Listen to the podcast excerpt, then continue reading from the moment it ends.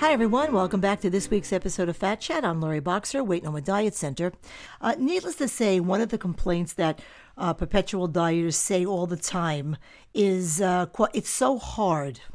And almost every one of my clients can attest to my response to that phrase when I hear it. It's always the same. And that is being fat is hard, getting slim is hard, staying slim is hard, choose your hard. End quote. And the key word there is choose. You have to choose to change. And changing does take a lot of hard work. If change was easy and straightforward, there'd be no need for counselors, coaches, psychotherapists, psychologists, social workers, etc. But as we all know, life is difficult and change is even more difficult. And the longer we're in that, you know, quote unquote thing um, you know, that situation, that relationship, that job, that body that we hate and that makes us unhappy, it's even more difficult to make the change. I just wanted to rattle off what I think are the three most important ingredients for change. Number one, you need willingness.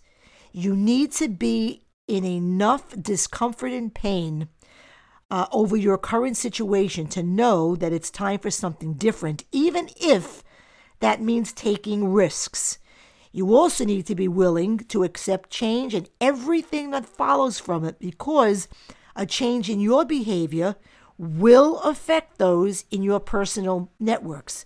Number two, you need to learn. I don't mean, you know, not just intellectual learning, but emotional learning. You need information.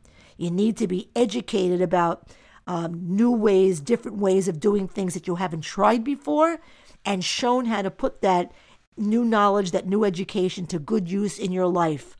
And lastly, number three, you need support. And this, I think, is probably the most important ingredient of the three. You need people.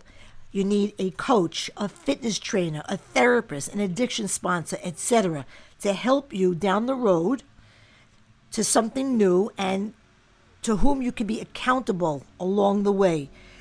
You also need to know that the people closest to you, those in your social circles who should be your cheerleaders, might resist your effort to change because they have gotten used to your behaving in certain ways and may not be ready for you to be different.